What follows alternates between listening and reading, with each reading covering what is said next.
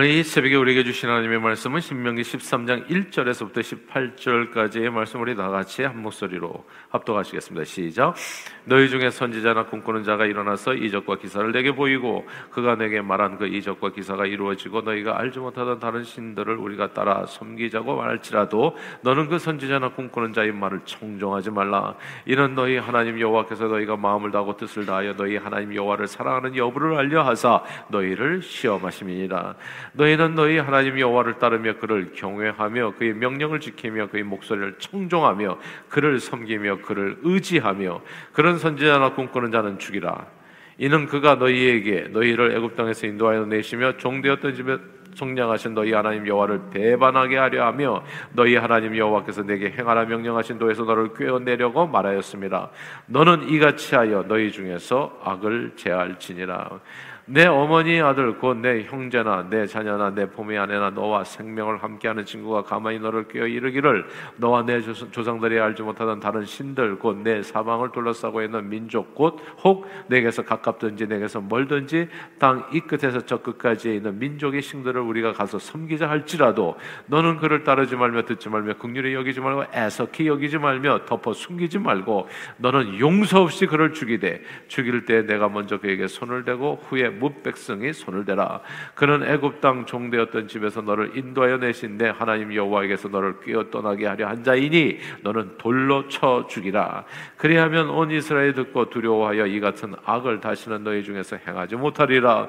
내 하나님 여호와께서 내게 주어 거주하게 하시는 한 성읍에 대하여 내게 소문이 들리기를 너희 가운데서 어떤 불량배가 일어나서 그 성읍 주민을 유혹하여 이르기를 너희가 알지 못하던 다른 신들을 우리가 가서 섬기자 한다 하거든 너는 자세히 묻고 살펴보아 와서 이런 가정한 일이 너희 가운데 있다는 것이 확실한 사실로 드러나면 너는 마땅히 그 성읍 주민을 칼날로 죽이고 그 성읍과 그 가운데 거주하는 모든 것과 그 가축을 칼날로 진멸하고 또 그 속에서 빼앗아 차지한 물건을 다 거리에 모아놓고 그 성읍과 그 탈취물 전부를 불살라. 내 하나님 여호와께 드릴지니 그 성읍은 영구히 폐허가 되어 다시는 건축되지 아니할 것이라.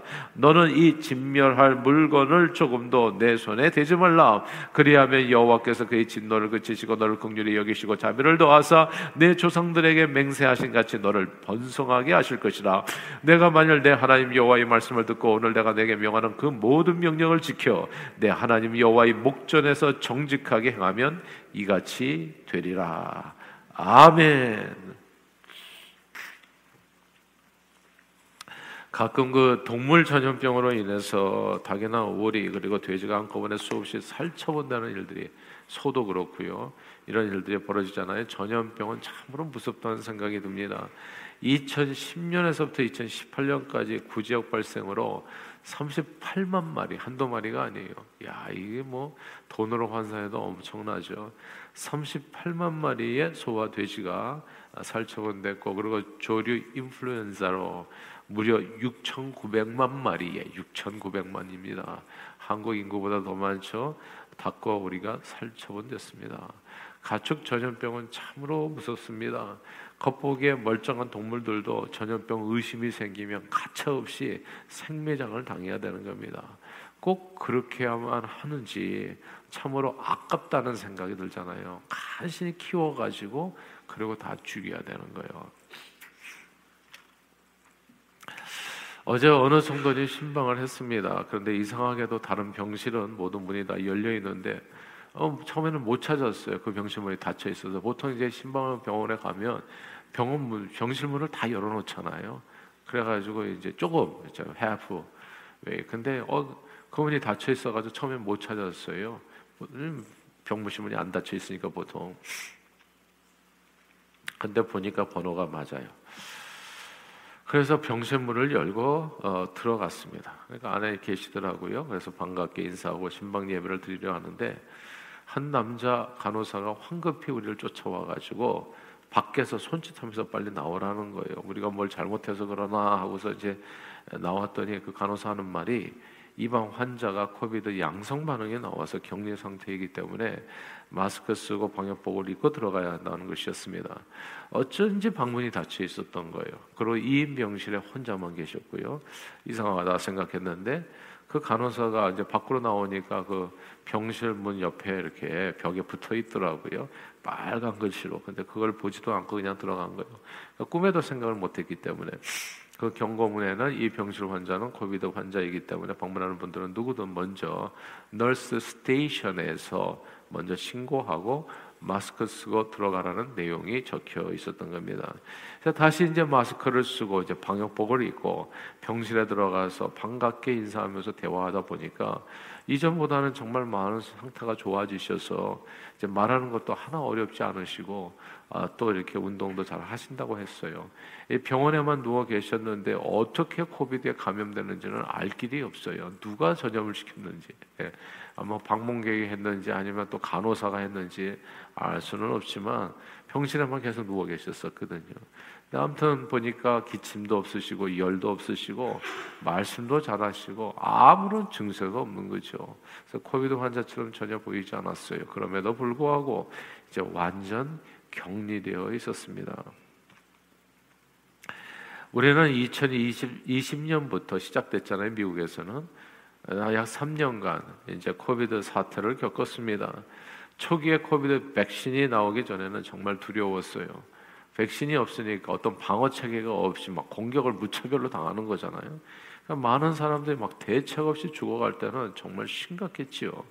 그러니까 그때는 그냥 마스크 쓰기 그리고 이렇게 거리두기가 뭐 일상이었고 아, 기본이었고 만약 가족 중에도 누군가 코비드가 감염된다면 이건 진짜 큰 사고인데 그러면 할 수 없이 그래도 이제 베드룸, 베스룸 따로 격리될 수 있는 집에서는 완전히 한쪽 방에 그냥 그렇게 감옥처럼 만들어 놓고서 그냥 동선을 다르게 하고 그리고 6, 6m 거리두기 하고 아 그리고 막 마스크 쓰고 그리고 막 밥도 마치 이렇게 감옥 문에 밀어주듯이 밀어주고 그냥 이렇게 나오고 또 그걸 닦고 참 난리가 난리가 아니었었어요 생각해 보면 예.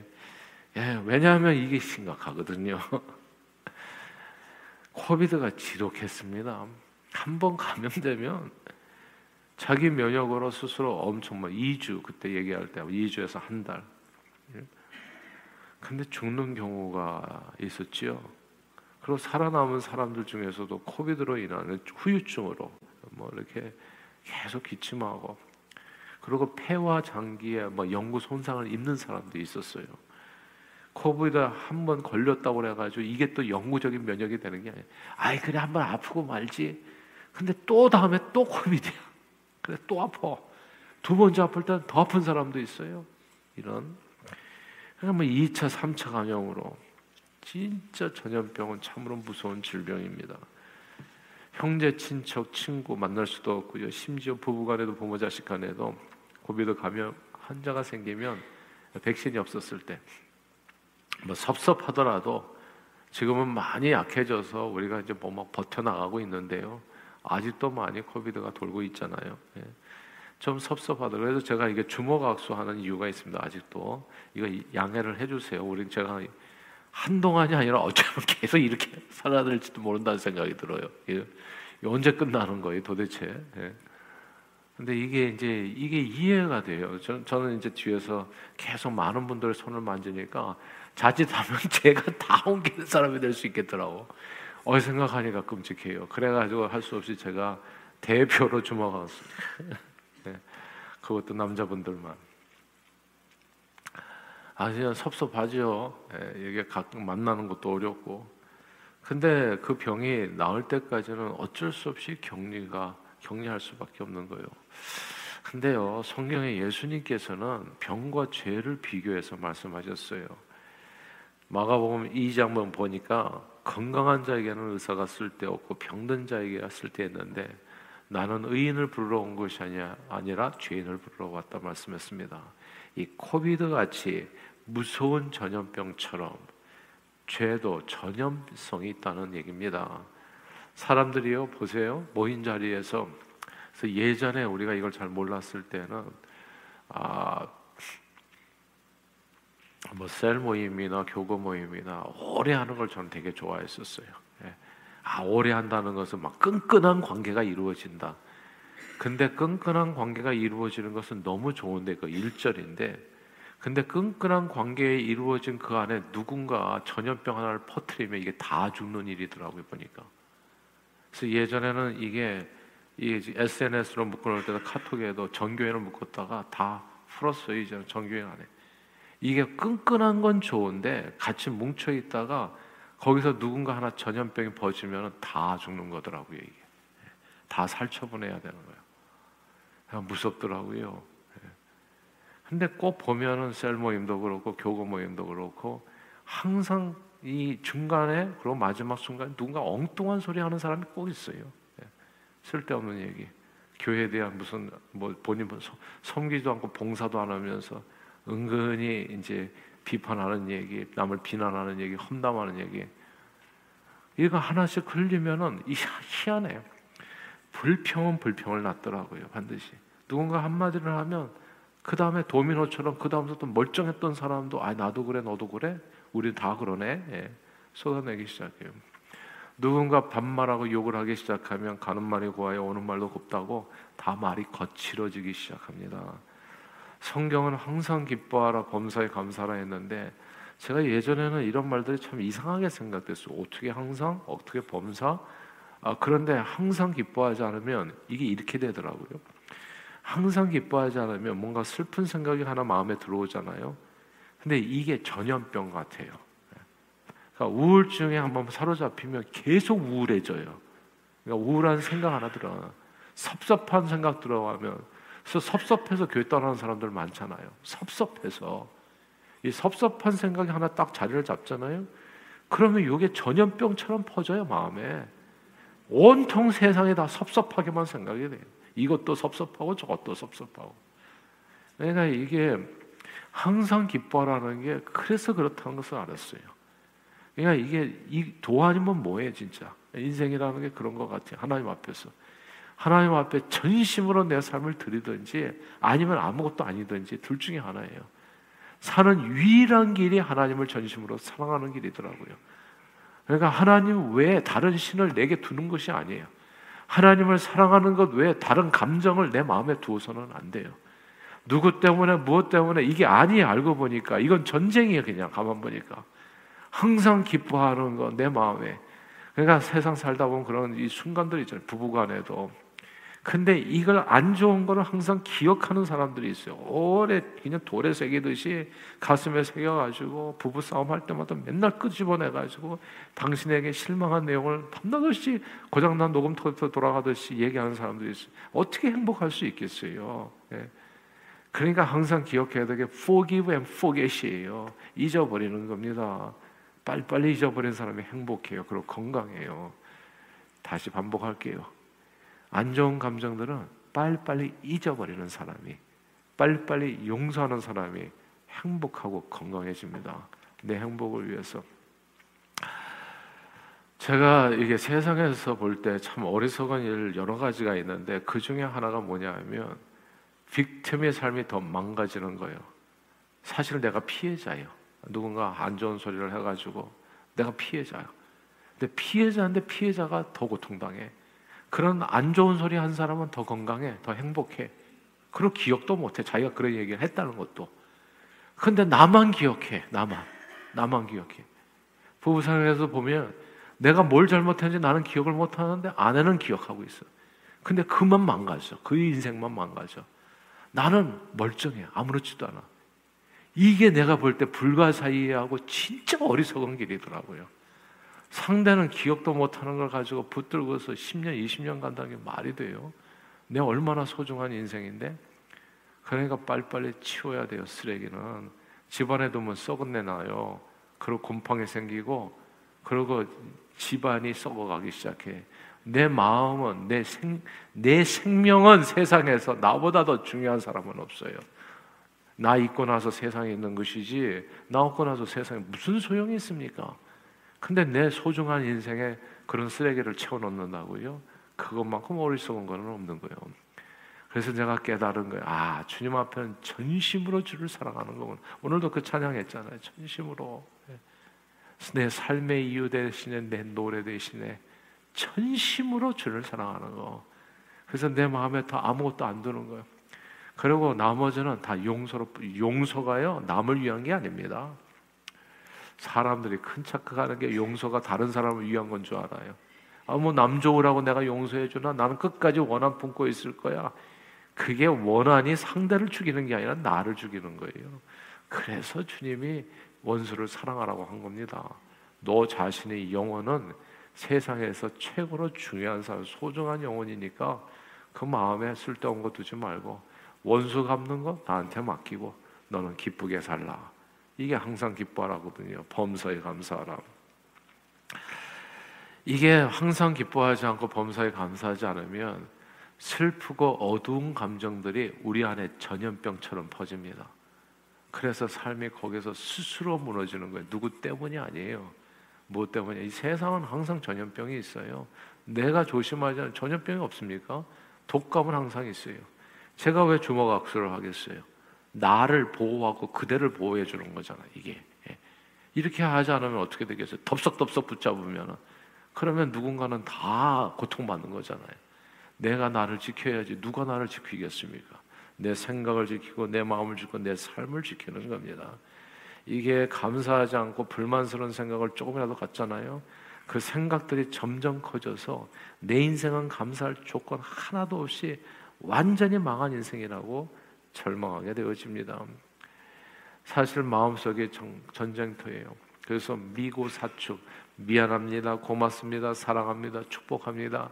이런 말을 입에 달고 살아야 이 잡초 같은 쓸데없는 생각이 내 마음에 번져서 내 마음을 망가뜨리고 쓰레기장 만드는 것을 막을 수 있습니다. 죄가 무서운 전염병을 전염성을 갖고 있다는 거.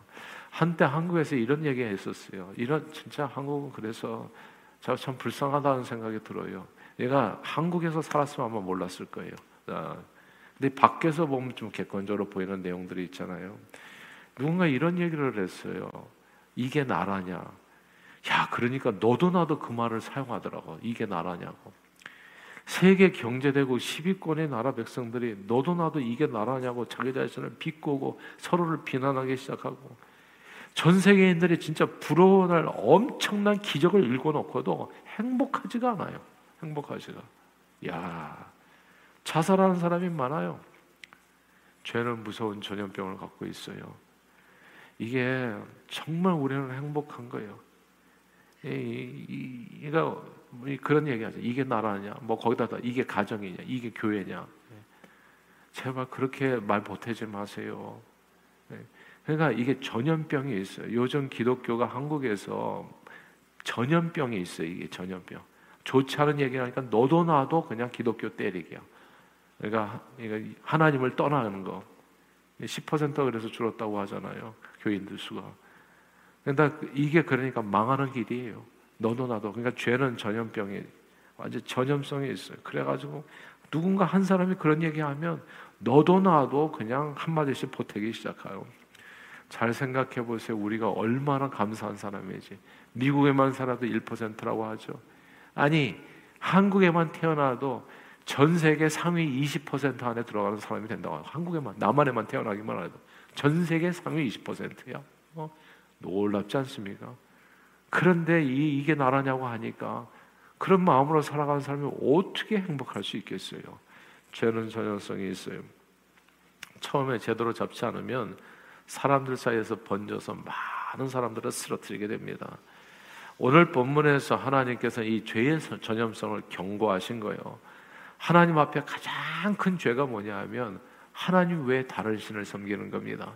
그리고 우상을 만들어서 절하는 거예요. 그런데 누군가 하나님을 떠나서 다른 신을 섬기자고 하는데 이걸 그냥 가만 놔두면 그 말이 시가 돼서 그냥, 그냥 전면성을 가지고 번져나갈 수 있다는 거거든요. 이렇게 돼서 이스라엘 백성들이 아이 뭐 하나님만 하나님인가? 뭐 부처도 하나님이고 뭐 알라도 하나님이고 이런들 어떠하리 저런들 어떠하리 만수상 들어치기 얽혀진들 어떠하리 우리도 이렇게 천년만년 얽혀서 살지요. 막 이렇게 얘기하는 사람들이 그 세상 가득해질까봐 하나님께서 이스라엘 백성들을 애굽에서 구원하여 올리신 까닭은 그들을 거룩한 하나님의 백성으로 삼기 위함인데 하나님만을 섬기는 진짜 살아 계신 유일하신 참 하나님만을 섬기는 근데 그 백성들이 우상 숭배의 죄에 빠지게 되면 처음부터 뭐하러 출애굽을 했는지 그 의미가 다 완전히 사라지게 되는 겁니다. 그래서 선지자든 형제든 부부 사이든 자녀든 친구든 마을 주민이든 하나 여호와 하나님을 떠나게 하는 말로 유혹할 때는 그를 극률히 여기지 말고 죽이라 얘기한 겁니다. 13장 5절입니다. 13장 5절 한번 읽어볼까요? 같이 읽습니다. 시작. 그런 선제자나 꿈꾸는 자는 죽이라. 이는 그가 너희에게 너희를 애굽 땅에서 인도하여 내시며 종되었던 집에서 속량하신 너희 하나님 여호와를 배반하게 하려 하며 너희의 하나님 여호와께서 내게 행하라고 명령하신 도에서 너를 꿰어내려고 말하였습니다. 너는 이같이 하여 너희 중에서 악을 제할지니라. 예. 너는 이같이 하여 너희 중에서 악을 제할지니라. 죽이라. 이같이 하여 너희 중에서 악을 제할지니라. 동물 살처분하는 것은 정말 너무나 아까운 일이에요. 살아있는 동물까지 다 죽이는 거거든요. 6,900만 마리 8년 사이에 엄청 많이 죽인 겁니다. 왜 죽여야만 됐을까요? 그 아까운 짐승들을. 네. 전염병이 그렇게 무서운 거예요. 다 죽는 거거든요. 어차피 하나도 못 쓰거든요. 죄가 전염성이 있어요. 죄가 전염성이 있어요. 그래서 성경은 죄는 정말 피를 흘리기까지 미워하고 멀리하라고 얘기하잖아요. 죄와 싸우는 것이 신앙생활입니다. 안 좋은 감정이 내 안에 들어와서 기쁨이 아니고 감사가 아니로 엉뚱한 슬프고 괴롭고 이상한 감정들이 미움과 저주와 이런 감정들이 내 마음을 채울 때 이게 죄라는 것을 알아야 돼요. 죄라는 것을. 제가 예전에 저기 LA에서 살 때 교회 분쟁 때문에 큰 상처를 입었어요. 그리고 뭐 제 잘못은 아니었어요. 전도사 시절이니까 뭐 전도사가 무슨 큰 근데 상처를 입고 나니까 다른 사람에 대한 미움이 생기더라고요. 그렇게 나를 좀 상처를 준 사람에 대한 예. 미움이 생겨가지고 근데 그 미움을 가지고 있는 것을 나는 하나도 내 잘못이라고 생각하지 않았어. 난 남이 나를 때렸으니까 왼뺨을 때렸으니까 얼마나 화가 나요. 저를 때린 사람에 대한 그 뭐 저주의 감정들. 근데 나중에 알게 됐어요. 이런 감정을 품고 있는 이게 죄라는 거를. 아, 미움이라는 감정을 품고 있는 게 나는 우리는 항상 자기 자신을 justify 하잖아요. 예. 내가 이 미움을 감정을 가지고 있고 내가 이렇게 분노의 감정을 가지고 있고 이거는 너무너무 당연한 것이 저 사람이 잘못해서 그런 거다. 이렇게 생각을 했었거든요. 근데 놀라운 사실은 제가 그 감정을 갖고 있는 동안에는 하나님 앞에 나갈 수가 없는 거예요. 하나님이 보이지 않는 거예요. 그래서 제가 깨달은 거예요.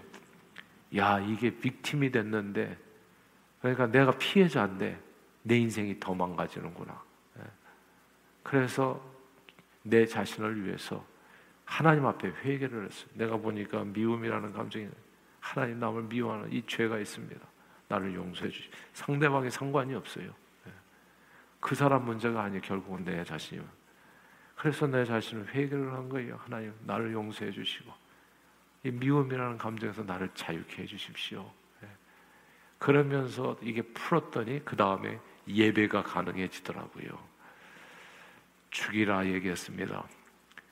전염병은 빨리 죽여야 돼요. 내 안에 좋지 않은 감정들, 그리고 하나님 기뻐하지 않은 죄에 속한 내용들은 빨리 살처분해야 됩니다. 더 번지지 않도록 내 마음에 잡초처럼 자라지 않도록 빨리 끝장을 내줘야 돼요. 기쁨으로 채우고 감사로 채우고 하나님에 대한 사랑으로 채우고 찬양으로 채우고 그리고 복음 전도로 채우고 주의 영광으로 채우고 충만한 성령으로 채우고 이게 내 마음에 가꾸어져야 될 마음은 정원이거든요. 그렇게 가꾸어져야 될 하나님께서 기뻐하시는 내용이지 여기에 다른 걸 심을 수는 없는 거예요. 그리고 그런 것이 올 때는 오늘 말씀을 기억하십시오. 죽이라. 그렇게 악을 제하라.